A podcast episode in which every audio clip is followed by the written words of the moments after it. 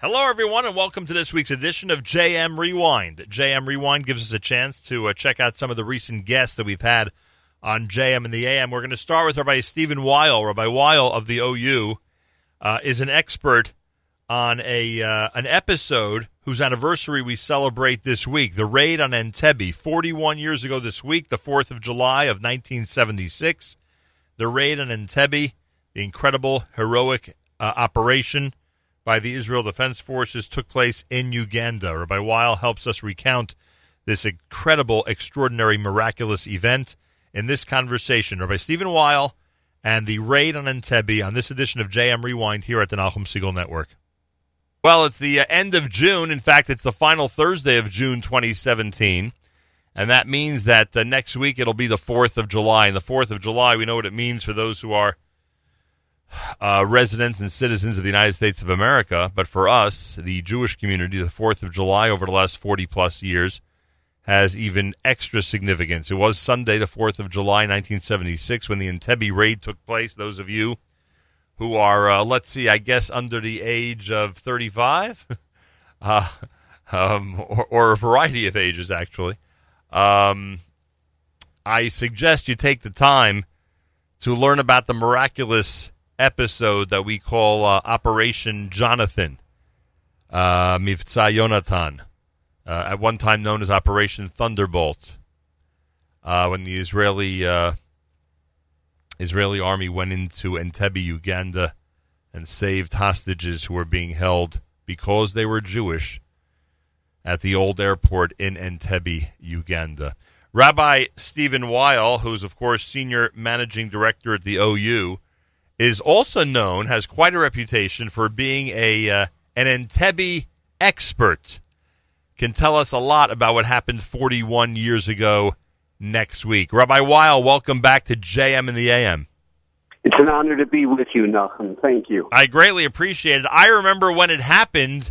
Do you remember? I remember when it happened in terms of the episode itself. Do you remember when you became obsessed? If that's a uh, if that's the proper word with the Entebbe rescue. Well, it, it shaped me as a Jew as a kid.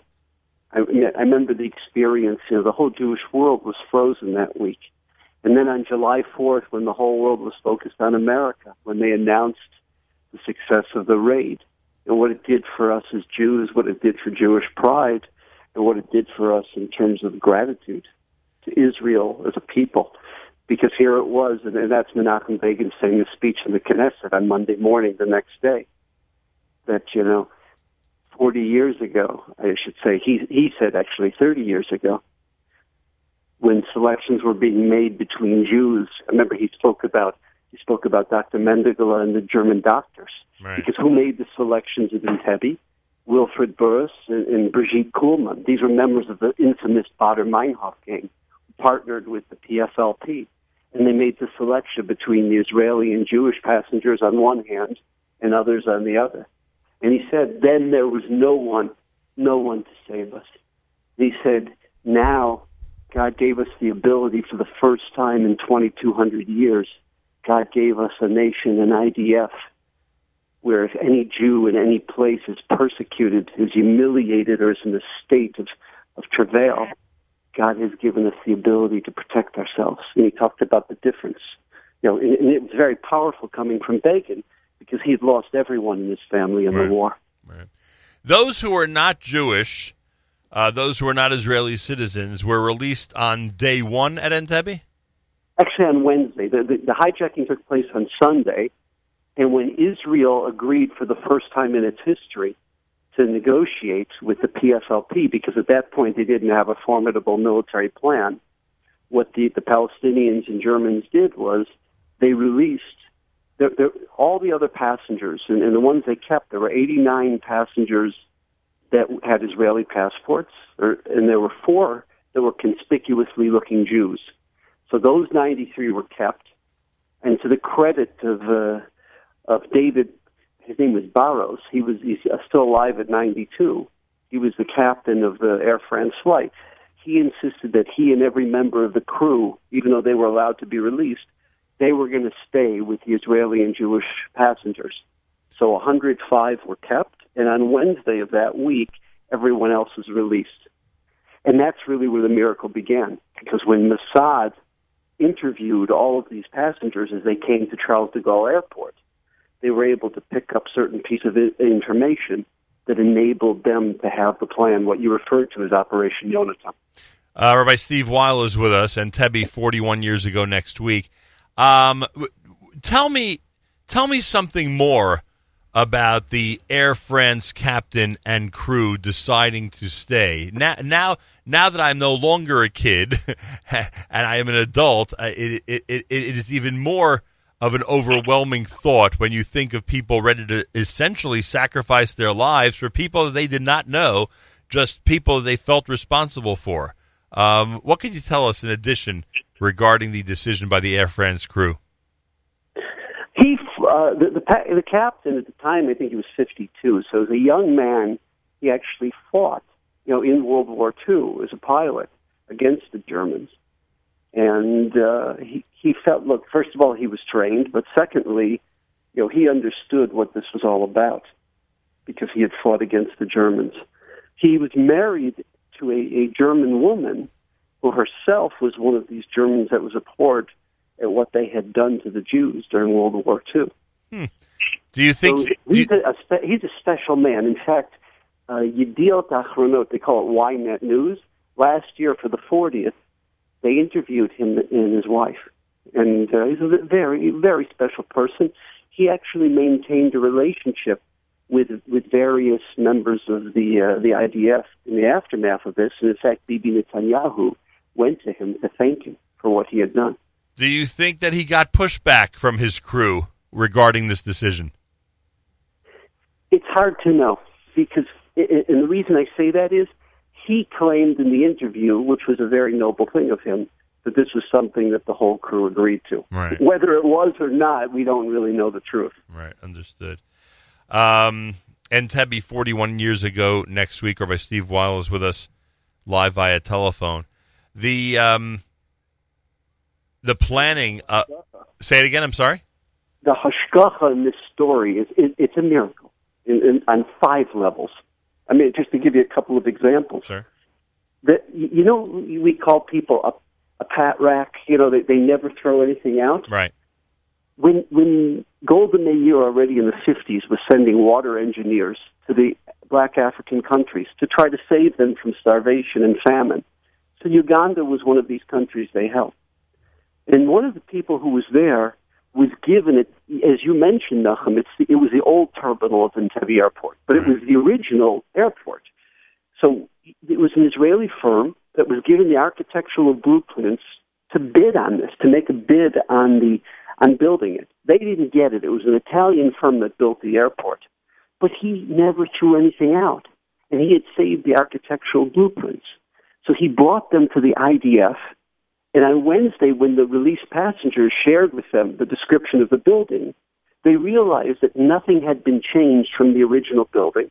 The entrances were the entrances. The stairwell to the second floor where the where the Ugandan soldiers were being quartered was the same. The VIP lounge where the, the Palestinians were sleeping, that was all the same. So they had they could create a Hollywood blueprint and do a practice run on it, so they would at least have intelligence and know how to attack the building. And that that was one thing. The other thing was that, that every time Idi Amin had come to meet with the terrorists and to speak to the hostages, he came in a black stretch Mercedes limousine, followed by two Range Rovers of his elite soldiers. Well, they said that's that's the perfect surprise that we have. They went to the Department of Motor Vehicles in Israel looking for a black stretch Mercedes limousine. There wasn't one in the whole country. It turned out that there was an, an Arab who lived in Jerusalem, in the east part of Jerusalem, who had an older model white stretch Mercedes limousine. So what are they going to do? They're going to come and tell you know, they're doing a raid. You know, they came with a story. Know, we, we've got a film crew and we're making a movie. And It's costing the camera crew and the producers and the actors. We'll give you whatever you want. We'll need the car for a week. You know, we might tweak it a little bit, but we'll promise you we'll give it back to you. So he laughed at them. He says, "This piece of junk, this ashfar, you can have it." what happened? They didn't know what he meant. They get the car. This it didn't start, so they had to put in a first starter. They did the practice run Friday night. It didn't start. They had to do an alternator, a second starter. They had to bring in a Mercedes mechanic. You know, they had all kinds of Mercedes buses in Israel, but not limousines.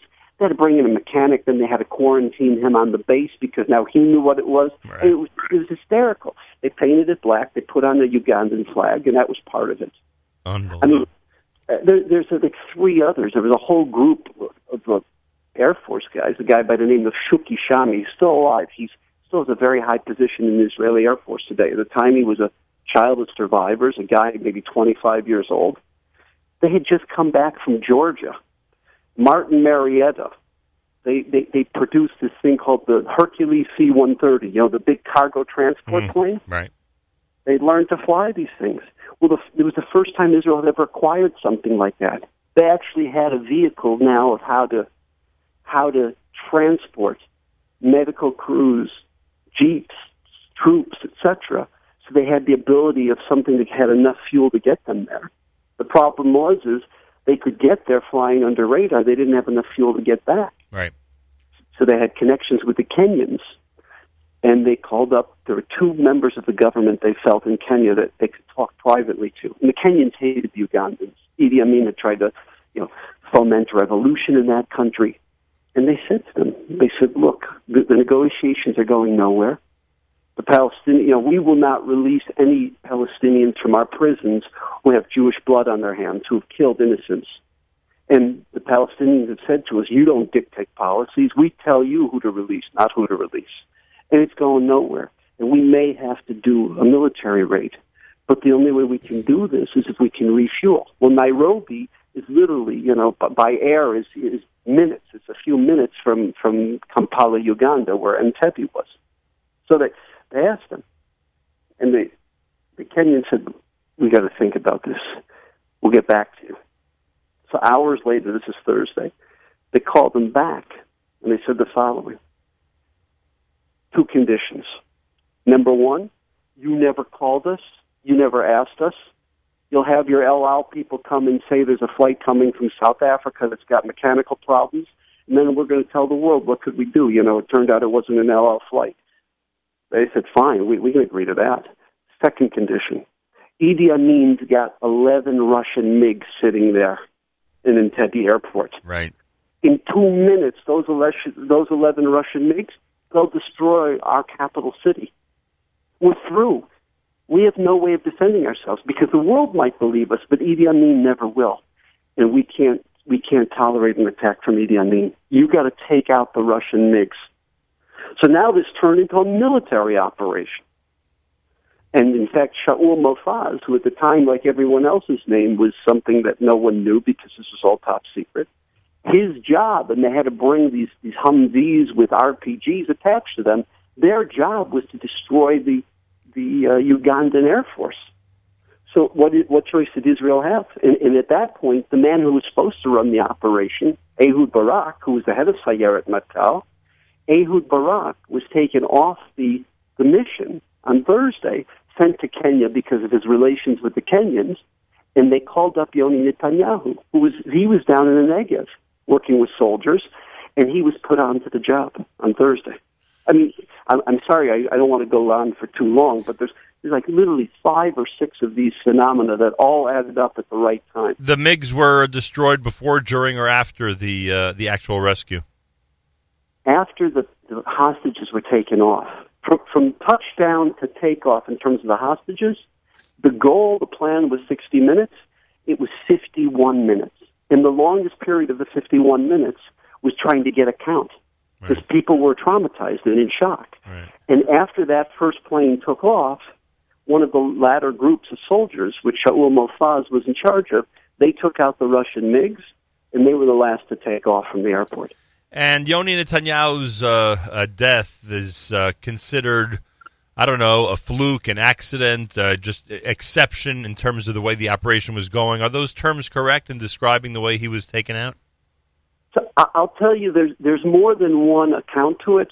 I'm going to tell you the account, and I interviewed many people for this. This was the account that I understood to be the correct one, and and I can't I can't guarantee this. I can't promise this. On Friday night, when they did a practice run, it was an absolute debacle. The security cabinet, who still did not approve the, the plan until they were way into the air, until Shabbos afternoon, they said the definition of whether this is a success or not, the litmus test, is 25 dead, meaning between the hostages and the soldiers, if less than 25 are killed, this will be considered a success. If it's 25 or more, that was their, their red line. Right. Well, they did a practice run on Friday night, and it was an absolute debacle. Not only did the car not start, there was no element of surprise. So when the soldiers were put to sleep, you know, said, get some sleep, we may be taking off tomorrow morning. Yoni Netanyahu and the squad commanders stayed up till 3.34 in the morning, and they redid the plan. Now, part of redoing the plan was they knew that it was glass windows. They had to have somebody sitting on the tarmac, which was Yoni running the operation. Right. He's a dead duck. Put, putting yourself out on the tarmac, your target practice for anybody in the tower. He knew he was setting himself up, exposing himself. But he, you had to have someone who could see the one group that was going into the east entrance, which is where there are always two terrorists, you know, waiting at the east entrance guarding the building, and there are always two terrorists on the west entrance on the other side of the building. You needed someone who's who's commanding operations who can see all the different squads going into their specific locations, commanding and letting them know what's happening, where fire's coming from.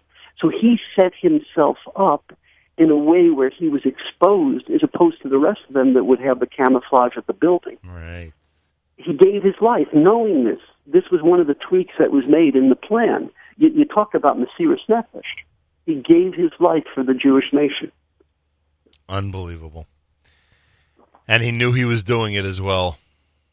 Yeah. He knew he was exposing himself to, to, to, to a sniper fire. But, but they, they felt that that was cru- he felt it was crucial to make the operation run. Unbelievable.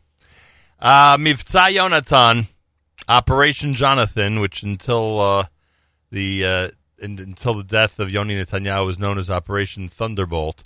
Um, Fourth of July, 1976, an amazing miracle with co- so many coincidences, quote unquote, as Rabbi Weil has described. Uh, do, do you sometimes think what would happen if a hostage situation like that happened today? If if the identical circumstances were being played out in 2017 as opposed to 41 years ago? It, it's a great question, and I'm going to say something now that's totally speculative. In the aftermath of Mivtza Yonatan, as you referred to it, Nachum, Right. the French, the Germans, and remember the debacle of Munich that cost us 11 innocent lives, Right. the Americans, all of them, in the aftermath of, of July 4th, 1976, they created these elite military units, what we would call anti-terror units. In other words, Sayeret Matkal, that today everybody knows. At that time, Sayeret Matkal was classified. No one knew the name Ehud Barak, Yoni Netanyahu, Shaul Mofaz. No one knew any of these names. It's all classified. But the concept of Sayeret Matkal, that was duplicated by all major Western nations. And in fact, uh, you know, the, the famous quote, when Yitzhak Rabin, was prime minister at the time, at 5 a.m. Israel time, which was 10 p.m. Saturday night in America, he called up President Gerald R. Ford. And he said, you know, Mr. President, I understand you've, you've probably heard of the, there's rumors going on because the BBC was already reporting something at that point. And he said, I apologize. This was something that was top secret. I want to share with you. They're not home. They're, they're in international water, so we think they're going to be okay. We have very positive reports. This is what happened. I'll fill you in when we know everything. And he, there's like a, a silent pause. And President Ford responded to Yitzhak Rabin, who was very nervous about this because America was a good friend and they hadn't shared anything with them. And he said to the, to the Prime Minister, Mr. Prime Minister, I want to thank you for giving the United States of America the greatest birthday present we could have ever asked for. Hmm. Now remember, the whole world, Queen England herself, who we revolted from, the whole Western world was there in the United States to celebrate with President Ford in America the 200th birthday, the bicentennial. Right. What did he mean by that statement? The last, they felt that the last country who had stood up to terrorism, Israel, now had capitulated. In fact, on Wednesday afternoon, in those days, the New York Post had an afternoon paper. Right. Wednesday afternoon's paper came out and said in big, bold black letters, like only the New York Post can do, Israel surrenders. Israel surrenders. Why? Because it was the last country that now had buckled and capitulated to terrorism. Right. And what Ford was saying to Rabin is, thank God someone is willing to stand up. Now the, the, the, the skies of the world, human citizens have the ability to, the, the terrorists don't control the airways. They don't control the skies. Someone who stood up for them. And, and, and in the aftermath of that, America, Germany, France, all of these countries, they basically duplicated the concept of Sayeret Matkal. That's why I think today, to a certain degree, we're actually in, in a better place because countries are prepared for this kind of a thing. Hmm, interesting. Plus, of course, the whole, and I'm not saying this to be funny, the whole social media aspect of it would certainly lend itself to be a much different type of situation today than it was 41 years ago. Uh, that we could analyze for hours, frankly, in terms of uh, how, how the instantaneous communication, uh, you know, would, would make it a much different story. Uh, Rabbi Weil, greatly appreciated. Remembering Entebbe is a very important thing for us, for our community, and certainly for our children. 41 years ago next week, 4th of July, 1976, the rescue at Entebbe, which will uh, be, which will leave its mark for a long, long time on the Jewish world and really the world in general. Rabbi Stephen Weil is, of course, the uh, senior managing director at the OU. Thank you so much for the time and for helping us remember on this Thursday morning. It's always a privilege and an honor, and thank you for everything you do for the community, Nachum. I greatly appreciate that. That was my conversation with Rabbi Stephen Weil about the raid on Entebbe. We celebrate 41 years since that incredible, miraculous day uh, during this week. 4th of July, 1976 is when it took place. Uh, we continue now with uh, Robin Meyerson and Rabbi Elchanan Zohn, the topic of cremation which, uh, unbeknownst to many of us, is a very, very big topic in the Jewish world in the United States, uh, was our topic recently on JM and the AM. Rabbi, uh, Rabbi Elchanan Zohn and Robin Meyerson addressed it. Here's that conversation on JM Rewind here at the Nachum Segal Network. There's a book out. It's entitled From This World to the Next Amazing True Stories About Jewish Burial and the Afterlife. It's edited by uh, Rosalie Saltzman and Robin Meyerson. And uh, from what I am told, it is a um, it's an important book for a variety of reasons, including making the community, our community worldwide, and specifically in the United States, aware of some of the things that happen once someone passes from this world. Uh, to help us address all of this, Robin Meyerson is with us live via telephone. She's one of the editors of From This World to the Next. Robin, good morning to you. Good morning. And Rabbi Elchanan Zohn, who has been a guest of ours before and serves as president of the National Association of Chevra Kadisha. He is with us live via telephone Rabbi Zohn. An honor to have you back on the air. Good morning and welcome to JM and the AM. Good morning and thank you, Nachum. Always a pleasure. Much appreciated. I appreciate that. Robin, tell us about the book. Why was it written and uh, what will we learn from it? Well, 50% of Americans are choosing cremation, and we estimate about 40% of Jews are choosing cremation. So we, we wrote the book to share with, make it a tool for people so that they could give it out to people and talk, have a conversation about the next world. It's easy to do, and it's easy to read. And we wanted people to know that this is something that's happening in, in it's affecting all Jews all over the, the country. And it's w- not just Go ahead. We'll talk with Zohn in a moment about the statistics and the uh, practicalities, but what does it mean amazing true stories about Jewish burial? I mean, what what what what can be amazing uh, about that stage of life? So we have collected stories from people all over the world of where they've had um, dreams about people from the next world, or they've had miracles happen on the yard sites um, babies that have been born um, on the exact yahrzeits of situations where they've intervened and stopped the cremation and instead convinced the family to have a burial. So we collected these stories to show the readers that there is another world. It is real. And um, and and to have that conversation with people, to have it as a starter. Uh, and what- we've had Go ahead. We've had over 700 requests so far for the book from all over the place. Um, people wanting to give out multiple copies to people, and it's free. It's actually free for people who want to share it with um, with in their shul or in their in their kiruv organization, and then it, it is also for sale, but um, the, How- the sale how long, how long- indigent burial. How long has it been out there? It's only been out for a few months. And uh, how do people get it? They can get it on the NASC website at uh, www.nasck.org. Uh, From This World to the Next, it's called Amazing True Stories About Jewish Burial and the Afterlife. Check it out. Uh, it is uh, edited by Rosalie Saltzman, and one of our guests, Robin Meyerson, is with us live via telephone.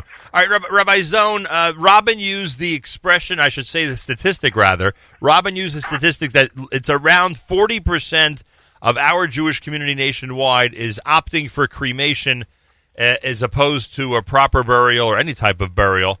Uh, first of all, is that accurate?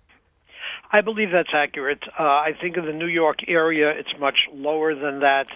Uh, there have been uh, articles written that question that statistic, and it was based on the fact that funeral directors who are involved in the Jewish funeral industry will say they don't see those numbers, but that's because, uh, first of all, those uh, people are in the north uh, northeast where the numbers are much lower. Secondly, the people who are choosing cremation are more often than not not going to Jewish funeral homes at all. They're just looking out there and doing the shopping, and you can get a cremation for five hundred and ninety nine dollars if you know where to look. Um, so they're not really getting a clear statistic. In the New York area, we estimate about 20%, maybe a little more than that, 25%. But when you go out west or you go south, uh, it's as much as 70% in parts of California and Arizona, in Florida and uh, Texas. Our estimate is about 50%. So altogether, I think 40% is a fairly uh, accurate number. and cost and excuse the expression efficiency are the primary reasons for it Ecology uh, is another, um, which is really a myth because there's a tremendous amount of carbon that's put into the air when you do this. There's mercury, there's all kinds of other things. Uh, but yes, we just actually did a little brochure called uh, Jewish Burial Equals Green Burial. Uh, because Jewish people do not get embalmed and there's no formaldehyde that's put into the ground. We don't get buried in metal caskets, um, and we get buried in caskets made of the cheapest wood. There's no real loss in, in, in, in that. And of course, in Israel, we have burial, and even in some places here, without caskets at all. Uh, so Jewish burial is really green burial, but ecology is a big thing. Um, there is also uh, efficiency. We live in a world where people are very mobile, and people don't want to burden children. People want to be able to have uh, urns among all their children. There, there's a lot going on out there culturally. It's it's the thing right now. It's the progressive thing to do. Uh, it makes sense financially, and, and that's what's really driving this. And unfortunately, our own people um, are not knowledgeable about the importance of what it means, not just from a religious perspective. But First of all, our, our own people, most of them who are not uh, traditional, do not have a yeshiva background, don't even know that Jews believe in an afterlife. Somehow, an afterlife sounds like a Christian thing. Certainly, Techiyas HaMesim resurrection is something that they don't believe we believe in. And if you believe in Techiyas HaMesim, the natural thing to do is to get buried so that you return from the earth in which you were placed. Okay, so this is uh, this is what's driving this, and uh, this book we hope will have a very serious impact in helping Jews understand that yes, we believe in an afterlife, and yes, it's important, but there are a lot of other reasons besides religious reasons Right. why family uh, closure, family identity, family continuity, respect for ourselves uh, as the container of an neshama. Again, belief in a, in a soul. Uh, if we're the containers of a neshama of something that special, we should be given respect. Just as you wouldn't burn a an ark after the Torah was removed, we wouldn't burn a body uh, after the neshama was removed. Rabbi Elchanan Zohn is with us. Um, the forty percent or whatever you know, it, the, the actual statistic is near that. Um, it's likely the highest in American Jewish history, right? For the reasons you described. Absolutely. Until about, uh, I'd say, 25 or 30 years ago, cremation was something only in the very, very progressive liberal community. Uh, Jews uh, never cremated. It was it was kind of a taboo. Right. So, so now, so now we're back at the stage where we have to educate people why it's so important to have a proper Jewish burial. Absolutely. As someone who chose uh, cremation said to me, they Googled it and they didn't find in the Torah any prohibition that says do not cremate. Right. Of course, they overlooked the fact that it says you should bury, and that burial means in the ground, and the return uh, from dust you are, and to dust you shall return. But uh, that was over, uh, overseen, and many people don't realize. Uh, how significant this is uh, from so many different uh, perspectives of our faith. Um, and uh, you know, as as people are less and less educated, unfortunately, as you described earlier in our community, uh, this argument is going to have to be made. You you just started for us the the argument for proper burial with the sources, which is you know very well understood. But often that's not enough for people. If we have people listening right now who have made this decision uh, to go for cremation, or or know of family members who have already made this decision. Is, is, there anything else or anything more you can say in this public forum that might get them to reconsider? Well, I think it's uh, important for their family for closure. I think it's also important that they could visit our, our, our website, which is uh, peacefulreturn.org, uh, www.peacefulreturn.org, one word, which has a lot of information. Uh, it also, they can visit us at NASCK.org, uh, which Robin mentioned before. And I think it's very important to get the word out to our people who are knowledgeable that if they know of people who are choosing cremation, this is really the meis mitzvah of today. The uh, when we look to bury someone who's going to be cremated or convince them, the time is not after they've died and the cremation is scheduled. The time is to have an open discussion, which is why this book is so important because it gives us an opportunity. But the opportunities are there in many different ways. If we're a rabbi or anyone at a funeral or at a shiva house, why not take a minute to speak about how fortunate this person was to have had the beauty and the respect and the meaning of a traditional Jewish burial uh, for whatever reason they choose, whether it's because it's better ecologically or better it's good better for family, what it means to be part of a family plot. This is the history of the family. We're not just something to be dispersed on the uh, Atlantic or, or, Pacific Ocean, which many people do. Um, and this is uh, something that's extremely uh, opportune time to do. Uh, also, if someone like Joan Rivers passes away and gets cremated, hey, there's an opportunity to discuss this. Uh, say, why would a woman like that ever want to be cremated? Cremation was something we never did.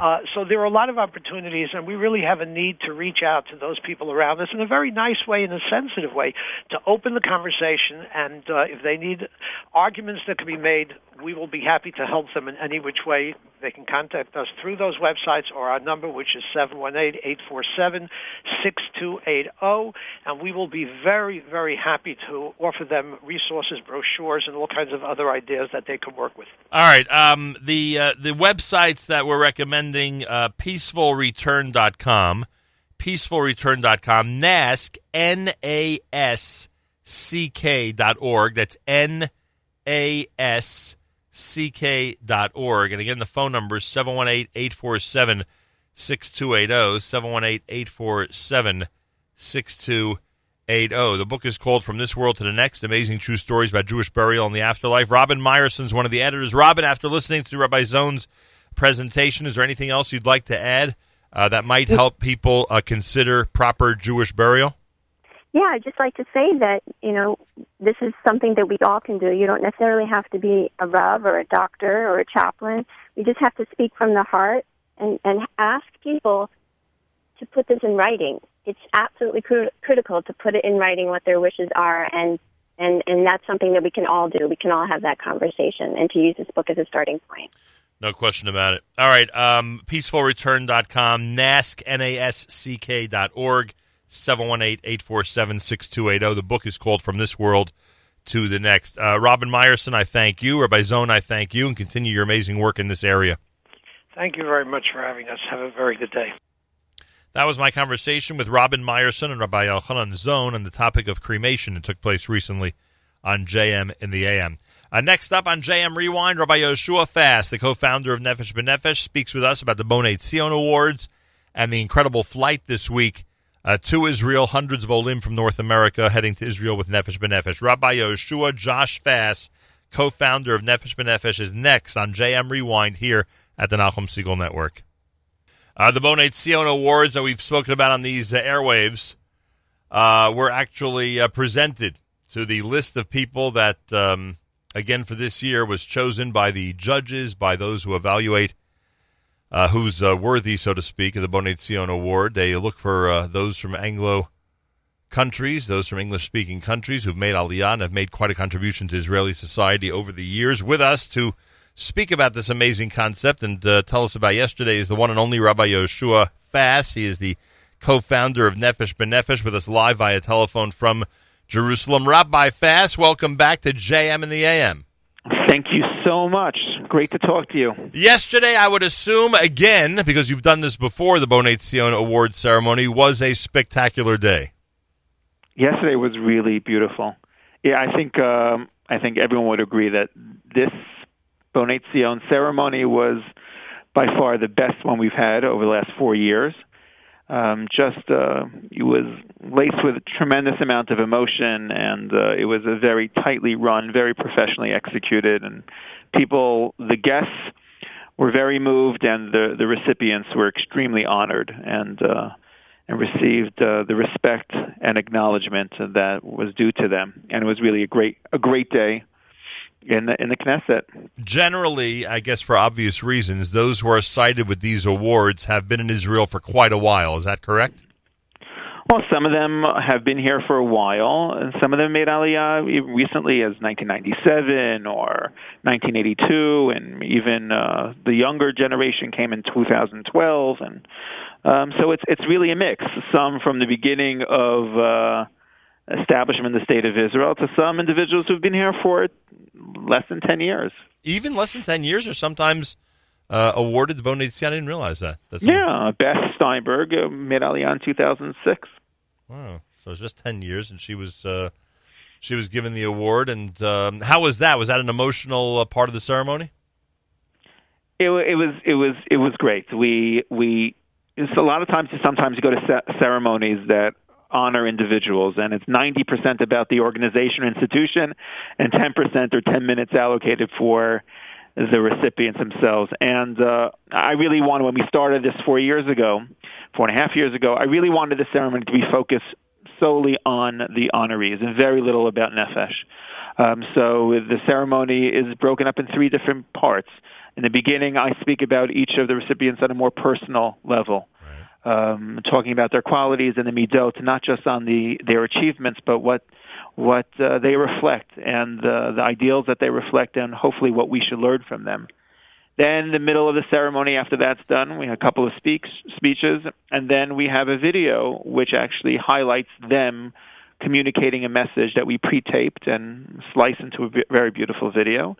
And then third is the official recognition where they're called up to the Knesset stage and given by a few by us and by Knesset members uh, their prize. So, and then one representative, one recipient ref- speaks on behalf of all the recipients. So you have an hour. It's it's an hour and eight minute ceremony.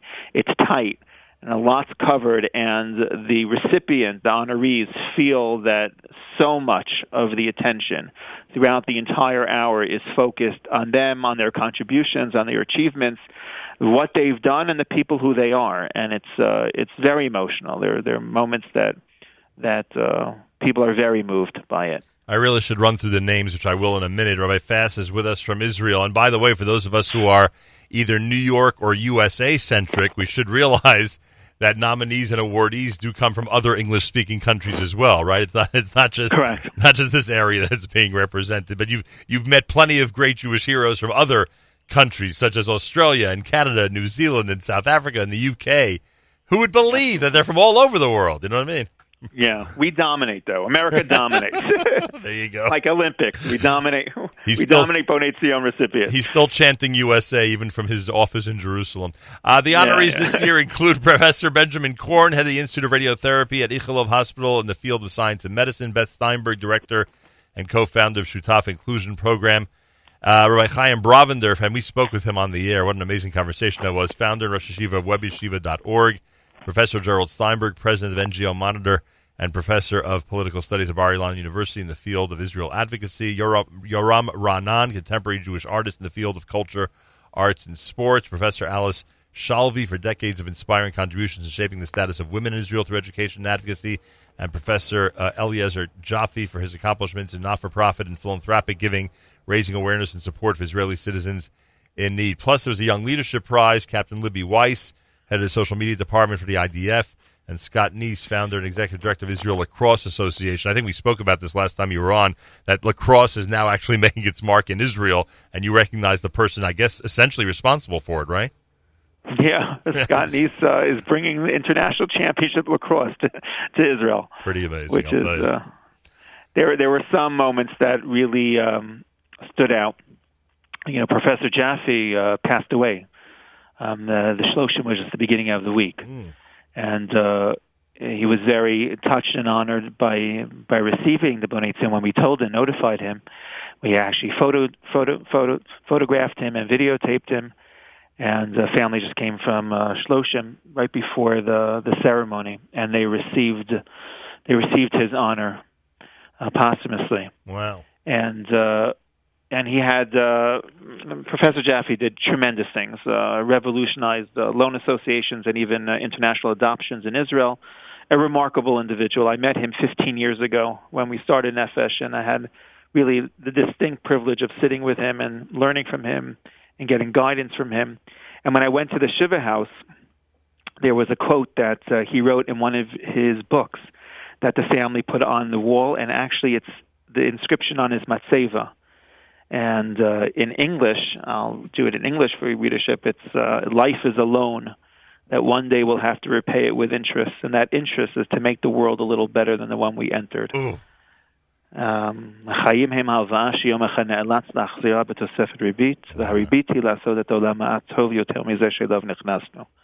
um, and uh, just epitomize the person who he was, and it was basically the undercurrent theme throughout the day of what individuals have done with their lives and how they've impacted our lives and our land um, a bit better than the one that they've uh, entered. And uh, that was very emotional. Um, also, another emotional moment was Yoram Ra'anan. Yoram Ra'anan is a world famous uh, Israeli artist, made Aliyah, early 70s. Um, and last year, during the the fires, uh, the fires that engulfed Beit Meir, right. his uh, his studio, which had 40 years worth of art and equipment and catalogs, 2,000 pieces of original art went uh, went up in flames. Wow. And uh, he he was all over the news because he he accepted it with such grace and humility and resiliency of spirit and it was just an incredible lesson for everyone in Israel during that time because it could have shattered an individual, and he he just accepted it. He accepted it as you know God's will, and and thank God he said, "Thank God I have the opportunity to rebuild. I'm alive. Wow. I have talent." And uh, it was just remarkable to give him give him the prize. Even before we went on stage, he said to me, he said, "Rabbi, when do you think it's appropriate, or if it is appropriate, if I can say Shehecheyanu?" Oh, And I was like, "You can say Shehecheyanu." whatever I you mean, want. Yeah, whenever you want, my friend. I mean, how the the the and I said to in the speech when I was I said Do you, the lessons that you've taught us. Forget about the art and representing Tanakh in, is, in, in Israeli art or in international art, Jewish art. But the lessons that you've taught us of just priorities and and and you know um, emunah and kabbalat ratzon Hashem and God's divine will, it's just incredible and just such a gentle spirit and such a neshama, uh, just such a gentle soul. It was just it was really beautiful, and and we actually Sylvan Adams, who is a remarkable, also a remarkable man who sponsored the Bonei Zion Awards, who made Aliyah a year and a half ago from Canada, and he just really wants to champion and showcase what we're doing in Israel. Remarkable individual. So we wanted to present Sylvan uh, an award, uh, just not an award. We want to give him a gift. So we we took one. We got one of Yoram Ra'anan's paintings. it's called Dreamers, and we gave it to Sylvan, and it was just an amazing, touching moment. This is prior to all of us, all the honorees going on to stage in a private reception, just for Sylvan to be recognized for his contributions to the ceremony, using a painting by Ra'anan about dreaming and thinking bigger and uh, and pushing ourselves, hayinu kecholmim, you know, returning to Zion. It was very, very moving. Unbelievable! What a moment so that must have been. and and also Alice Shalvi getting the lifetime achievement, and and she's a remarkable woman. And the moment she got onto stage, um, the entire entire audience of 450 people uh, gave her a standing ovation, and just uh, it was. Uh, it, it's so nice to be in a position of of recognizing the accomplishments of others.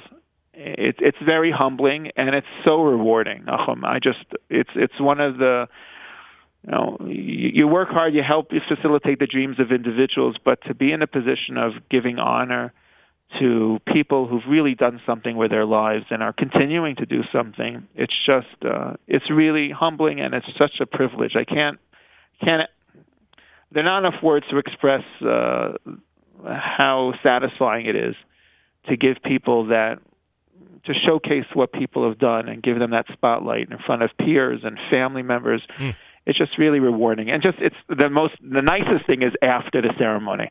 After the ceremony, we tell our honorees that they should go on stage one at a time. When everyone's leaving, all the guests leave, they can go on stage with their family members, and they can get a, an official photograph to mark the day. Right. You have the Knesset logo there. It's very, it's very, it's very, uh, That's wonderful. very impressive. It's very impressive.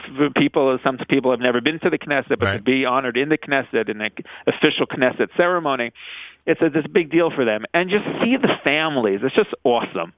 Uh, Rabbi Brovender's family got up there, dozens of people around him. Just, just, it's, it's, it's so, so nice to see. Uh, to see the the family surround the honorees and just the the diversity of what the families look like and the generations in Israel planted here. Um, people who've come here in the beginning of the state of Israel and seeing already, you know, fourth generation. Others who are new and just seeing their, you know, family and children. It's great. Rabbi- that's, that's Rabbi Fass is with us from Israel. Yesterday, the Bonei Zion recipients were awarded. The ceremony took place at the Knesset. Pretty amazing. Now, you have a big week because uh, you know where you're going to be this coming Monday? It's crazy. it's crazy talk because we're all some staff's leaving tomorrow and Thursday. I'm leaving Saturday night, Motzei Shabbat. We have a plane that's taking off next. Uh, our first charter flight is on Monday, July 3rd, and uh, and it's we've never had uh, such a proximity between the Bonei Zion, which is tremendously logistically um, tedious, um, so close to our charter flight, which is equally um, uh, complicated to to pull off. I think it's also one of your earliest charter flights uh, in terms of the summer. Yes. Yeah, usually it's a little later, right? So- Correct. So, So, Jul- it's, so we're working hard. We're working hard. so July 3rd, this coming Monday, uh, hundreds will gather at JFK Airport. The first charter flight of the summer of 2017 will be heading to Israel. I would assume that this uh, plane, like all of them, are filled with incredible families, some wonderful singles, and people who are going to be heading to the IDF will be on the plane. And uh, as you as you usually get, a very nice diverse mix of uh, of people from all around this country. Yeah, it reflects our um, our nation, and uh, we have 200 plus people on the plane. It's a full plane, and it's going to be fun. And it'll be inspiring, very emotional, and we start the wave of the summer. Most Aliyah from North America comes during these 10 weeks, Right. the beginning of July until a little bit into September. That's when you have almost 70, 80 percent of Aliyah. We have 3,000 people coming during these weeks, so it is a lot a lot. of People, you know, I'm I'm a little jealous of the summer, even though we have a, a great summer of welcoming welcoming Olim. We have all these families vacationing and planning their day trips, and and are the families of all the Nefesh staff are like hunkering down and saying goodbye to their family members. we'll regroup in September. We'll see you for the Chagim. They're telling everybody, huh? Basically. Exactly. Just remind me of your name when we re- reconnect. Rabbi Fass is with us. Monday it takes off the first charter flight of this season from the uh, from JFK to Israel, uh, filled with an amazing plane load of people, heroes, Jewish heroes, going to be heading to Israel on Aliyah. And how many? I wonder, Rabbi Fass, how many of those on the plane this coming Monday will be awarded or at least nominated at some point for a Zion award? It could happen, you know. Absolutely. Absolutely. And that, Unbelievable. and the fact that the Zion Award happens, uh, that ceremony happens each year, should be an encouragement uh, to everybody who wonders about being recognized and what type of role they have when they do make Aliyah. Uh, you know, when people uh, uh, move to Israel, this coming Monday as an example, when they move to Israel from certain communities, the communities do so well by them, meaning that the places they're leaving from uh, throw these wonderful parties, great kiddishes, uh, appropriate, in some cases, maybe even an award banquet, you know, to recognize those who've been so helpful to their own community. So a lot of people out there are uh, are really separating not only from family but from their own communities here and moving on with all their abilities to help build the state of Israel. It's something that should not be taken lightly. That's for sure. And for and for any individual communities that know of a community member that's making Aliyah, the more, the more support, the more love, the more embrace of their decision will help really uh, support them during this move. The move is stressful, yeah. but the move is also wonderful, and, and it's even more majestic when they their pride, their sense of pride and sense of love, of uh, and support from their from their communities. So anyone who's listening, give an Ole a hug, give an Ole an aliyah, give an Ole an honor, Up, do a kiddush, shalashudis, just up, do something to, to, make them feel that. I, I was going to say upgrade the kiddush. Exactly, upgrade a little little kugel this time. Exactly. Um, just just that they feel that that they represent the ideals of the communities. That this is this is the product of our communities. This is the pride of our communities. This is the success of our education. This is the success of the products of religious Zionism or Zionism throughout the communities. And so that they feel that they have there's wind that's helping them travel to uh, to Israel, to our homeland. Yeah, no question about it. Everybody could watch. Uh, I guess it would be here uh, late Monday night, right? Yeah, here would be late Monday night where people could actually watch the ceremony on the website nbn.org.il when everyone lands at Ben Gurion Airport in Israel. We'll remind everybody about that, of course. Uh, that is a, that's another thing that has attracted people from uh, all around the world. Uh, your ceremonies and celebrations that take place as the plane lands in Israel, which we've been part of, and that's also a, an incredible way to show support. And then the email your friends, let them know you saw them and how happy you are uh, that you were able to share in the big simcha. Yep. Rabbi Fass, I thank you. I wish you a gesunden Zimmer, as they say, a very happy, thank healthy, so and successful summer. Uh, a lot of good work ahead from your staff and a tremendous work that goes a very far way uh, in securing the future of the Jewish people in the state of Israel, and it's much appreciated by Jews worldwide. Kol HaKavod to you. Thank you so much for allowing me to share this with uh, with your audience. A pleasure. Kol HaKavod, and we'll see you soon, Bezrat Hashem. There he is, Rabbi Josh Fass, co-founder of Nefesh B'Nefesh. You know what to do, everybody. If you're inspired by these conversations, it's very simple. nbn.org.il nbn.org.il. As we get closer to Monday, we'll remind you about the uh, the live broadcast, which you can watch late Monday night when everyone lands Tuesday morning in Israel and uh, we'll bring you plenty coverage, plenty of coverage, I should say, throughout the summer of the Nefesh B'Nefesh activities. This is the time of year that is most likely the most difficult for Rabbi Fass and his staff, but the most exciting for the Jewish people, to say the least. That was my conversation with Rabbi Fass of Nefesh B'Nefesh, uh, and that is uh, yet another great edition of JM Rewind here at the Nachum Segal Network. Thanks so much for listening in. Make sure to be tuned in next week as we continue with great programming, wonderful NSN programming here at the Nachum Segal Network.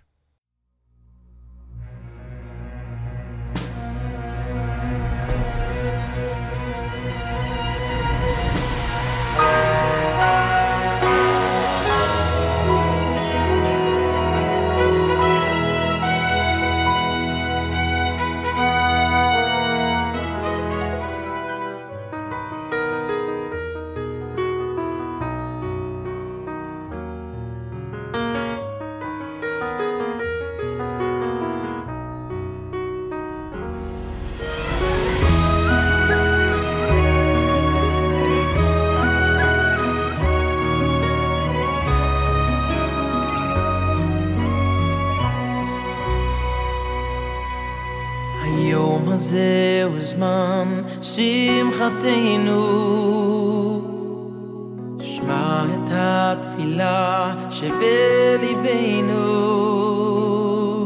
ותמחול את כל עוונותינו ביום הזה ויהי רצון מלפניך שיהיה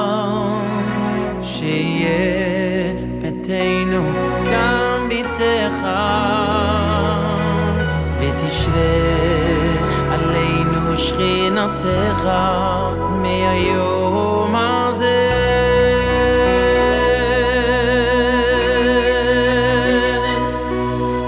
היום זו ההתחלה, היום זו התפילה, שתשלח את מלאכיך הקדושים באהבה. את החתם ואת הכלה היום. זה עת רצון היום. זה עת שלום. היום הזה תבנה בניין חדש את מקדש ונברך נשמח איך אתה נשמע קלה